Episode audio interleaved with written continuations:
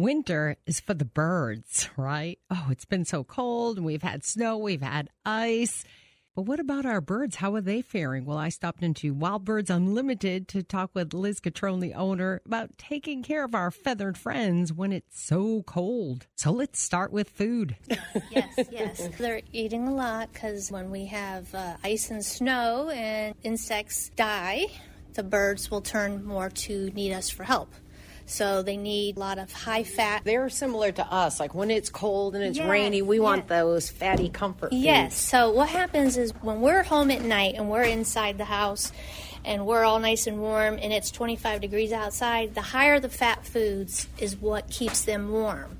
It's like it revs up their metabolism. So when you're buying and shopping for bird food, it's not necessarily what the price of the bird food is, what the percentage of fat and protein is. So if you look at this these numbers, this is 34% fat, 16% protein. It's the fat that keeps them warm at night. The higher fat content of food for the birds is like throwing a log on the fire, revs up that their metabolism, and when it's 20 degrees outside, their internal temp- body temperatures feels like it's 70.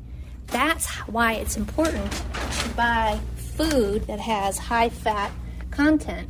It takes a lot of energy to be a bird, so they require a lot of fat.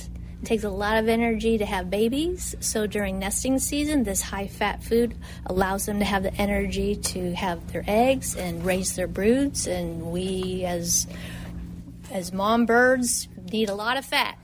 um, the protein, see these protein, um, that's for their feathers. And so birds that eat higher protein, just like us, they have better hair, they have better feathers. Mm-hmm. The lower protein, their feathers get frayed and they break. They have a hard time flying. So when you're shopping for bird food, it's very important to look at the numbers of the fat and the protein. If you're buying bird food anywhere else or anywhere, doesn't matter where, and it's single digits, you're not helping the birds.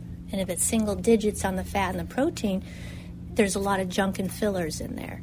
So while you're buying the seed, you're like, oh, it says songbird seed, and it's you think's a good price or whatever. I need you to look at the fat and the protein numbers, not the price. Does that make sense? Yeah. So Better food, better birds. better food, better birds. Better that- flight, better nesting. Yes, and and what they do is they that helps keep them warm. It's also important to give them water. Um, water also helps them stay hydrated, and so they need bird bath for water. I don't have a bird bath.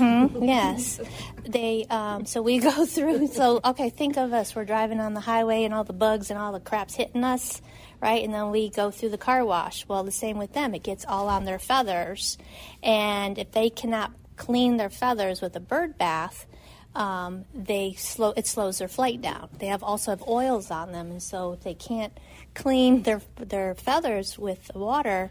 Um, it slows them down, and the the birds that fly the slowest get picked off the f- quickest. No. Well, I need a bird bath, Yes, but do. I have to get one of those traditional bird baths that stand in the yard? You could put a dog dish out. Just got to give them water.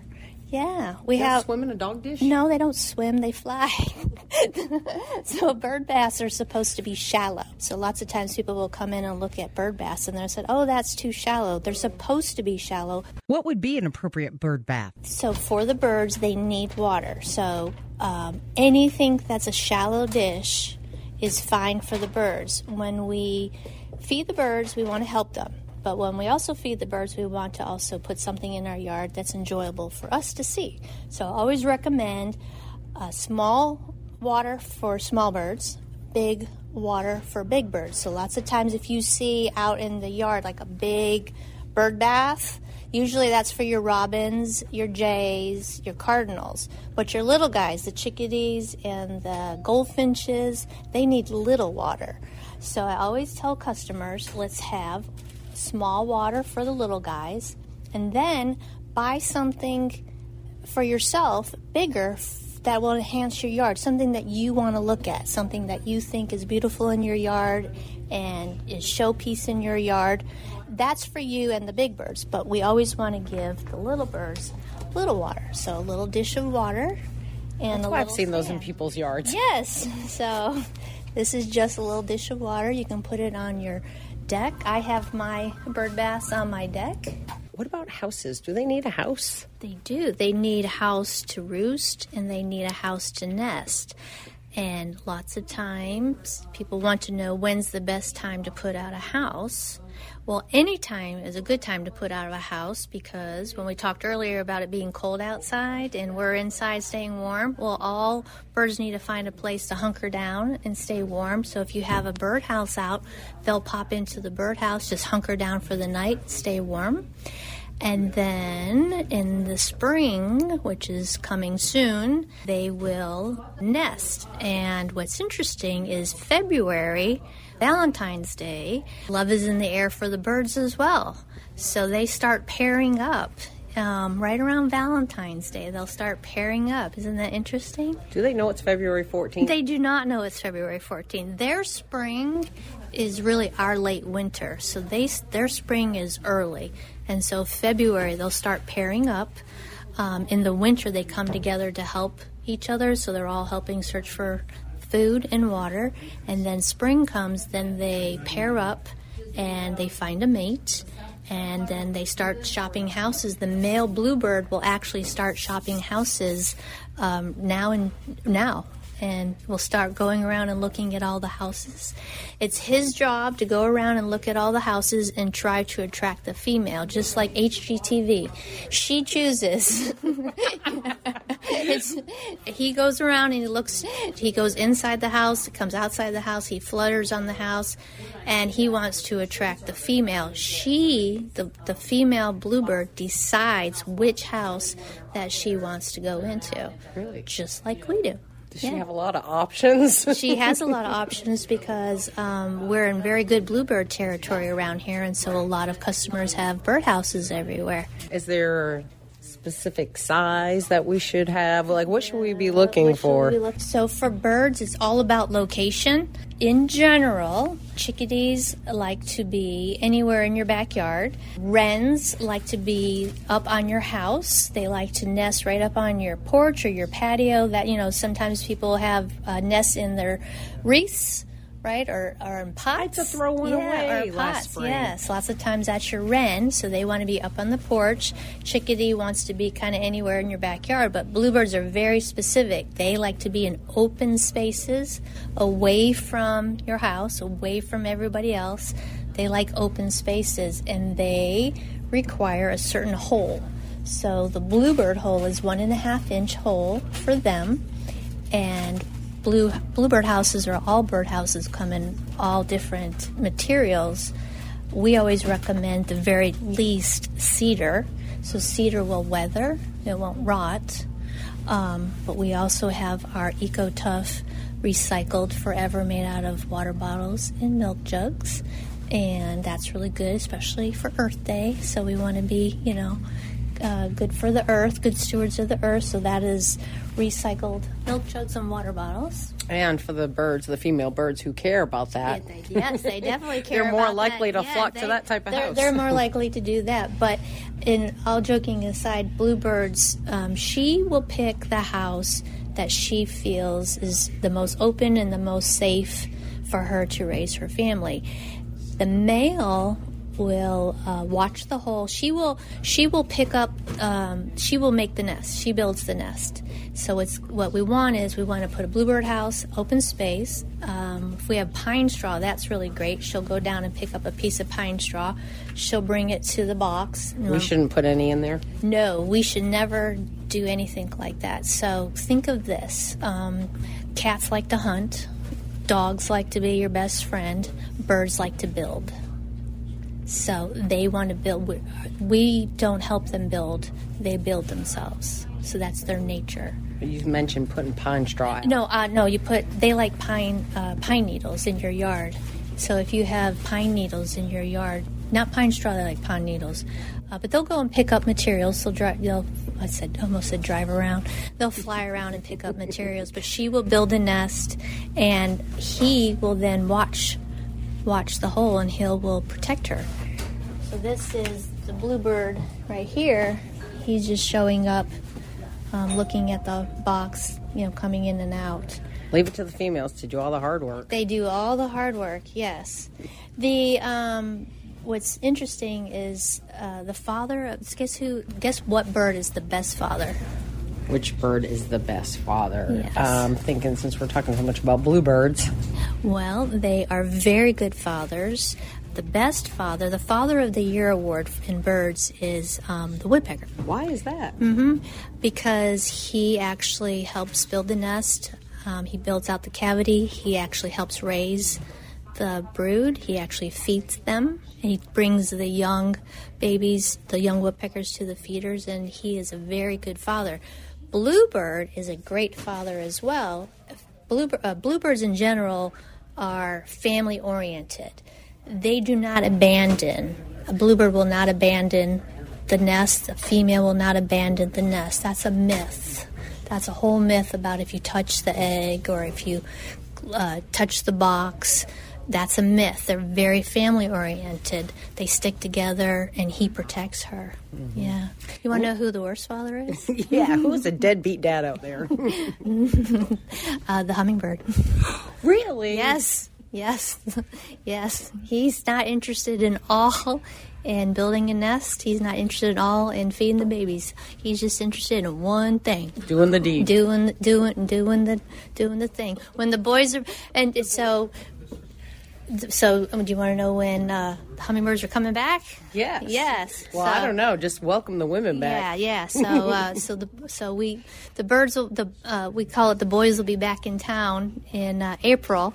So the male ruby-throated hummingbird shows up first, and he comes here first, and to find a place to nest, and he waits for the females to show. They arrive about ten days before the females, and they wait for the females. But yes, he's only interested in one thing. Shame on him. What a guy. What a guy. So, what if a baby fell out of the nest? So that's kind of a myth as well. Birds fledge. So when it's time for the babies to leave the nest, um, the parents communicate with the birds, talk to them. The birds will come out of the nest, go onto the ground, and somebody sees that happening. They think that the baby fell out of the nest and they want to pick up the bird put it in a box and call us. We call that bird ki- kidnapping. So, what we tell people is that the parents are close by. They're up in the trees or they're close by and they're communicating with that bird. And we tell everybody when you see a bird um, on the ground to leave it alone. So, we talked about food, we talked about water, we talked about houses. If we put food anywhere near these houses, we also talked about the bluebird being very particular and they want to be away from everybody else. If we put any food near this house or in this house or on top of this house, it's going to draw in another bird. Think of it this way you're in your bedroom, right? And you put a refrigerator in your bedroom, and then you have guests come over. They all come into your bedroom to get the food all the time out of the refrigerator. What are you going to do? You're going to leave. Mm-hmm. And you're going to go find another place. So we never put food in or near the birdhouse. And how far should the birdhouse be from your feeders? Um, well, the typic at least 10 to 15 feet away. Yeah. So we don't really want we w- we want to s- establish a bird feeding area and a bird house area.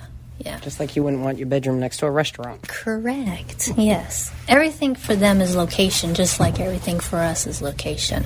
What about people out there who aren't quite sure what to do with their property if they really want to build a habitat? So that's uh, that's a great question. So I offer what's called feederscaping. So you're familiar with landscaping, right? So people come out and tell you what to what where to put plants and trees in your yard.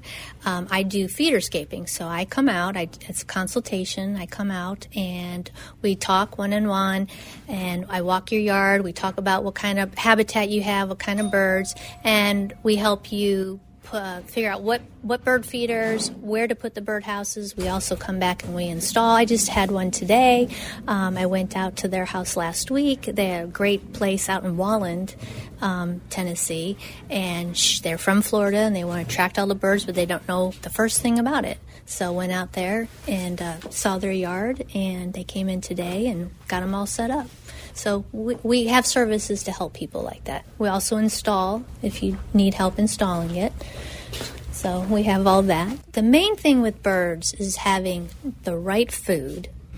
They don't necessarily care what feeder it's in. We want it to be in high quality feeder, but if we just put it on a plate, that's all that matters. It's having the right food with the right protein and the right fat. Bluebirds don't eat seed, they can't crack shells. They're insect eaters. So, insect eaters turn to suet in the winter.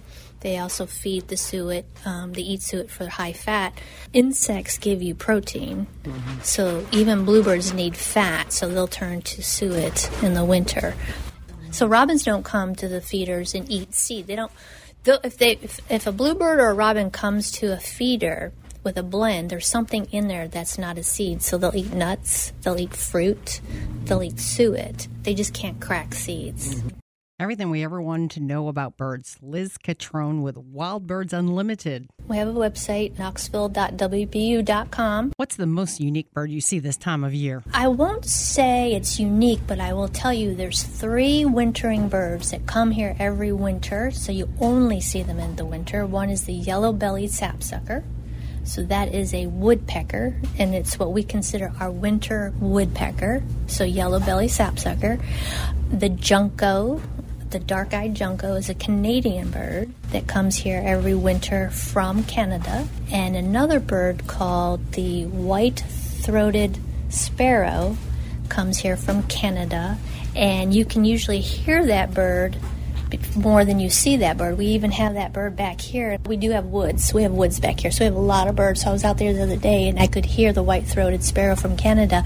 It has its own song, its own song, and it's like, oh, Canada, Canada, Canada. It's a whistle, but the mnemonic, if you hear, it's a whistle, it's a song, but if you listen to the song and you put in the mnemonic, oh, Canada, Canada, Canada, Canada, Oh, Canada, Canada. It's a whistle. That's the Canadian bird.